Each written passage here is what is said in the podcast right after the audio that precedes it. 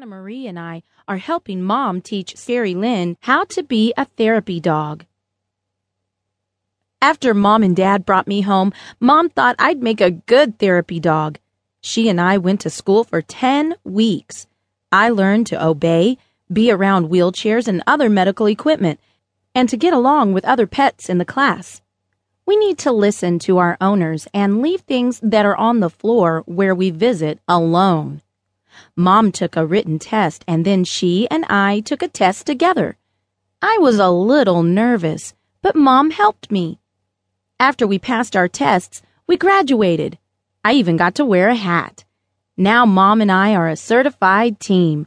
Anna Marie and Mom went through the class two years later and were certified.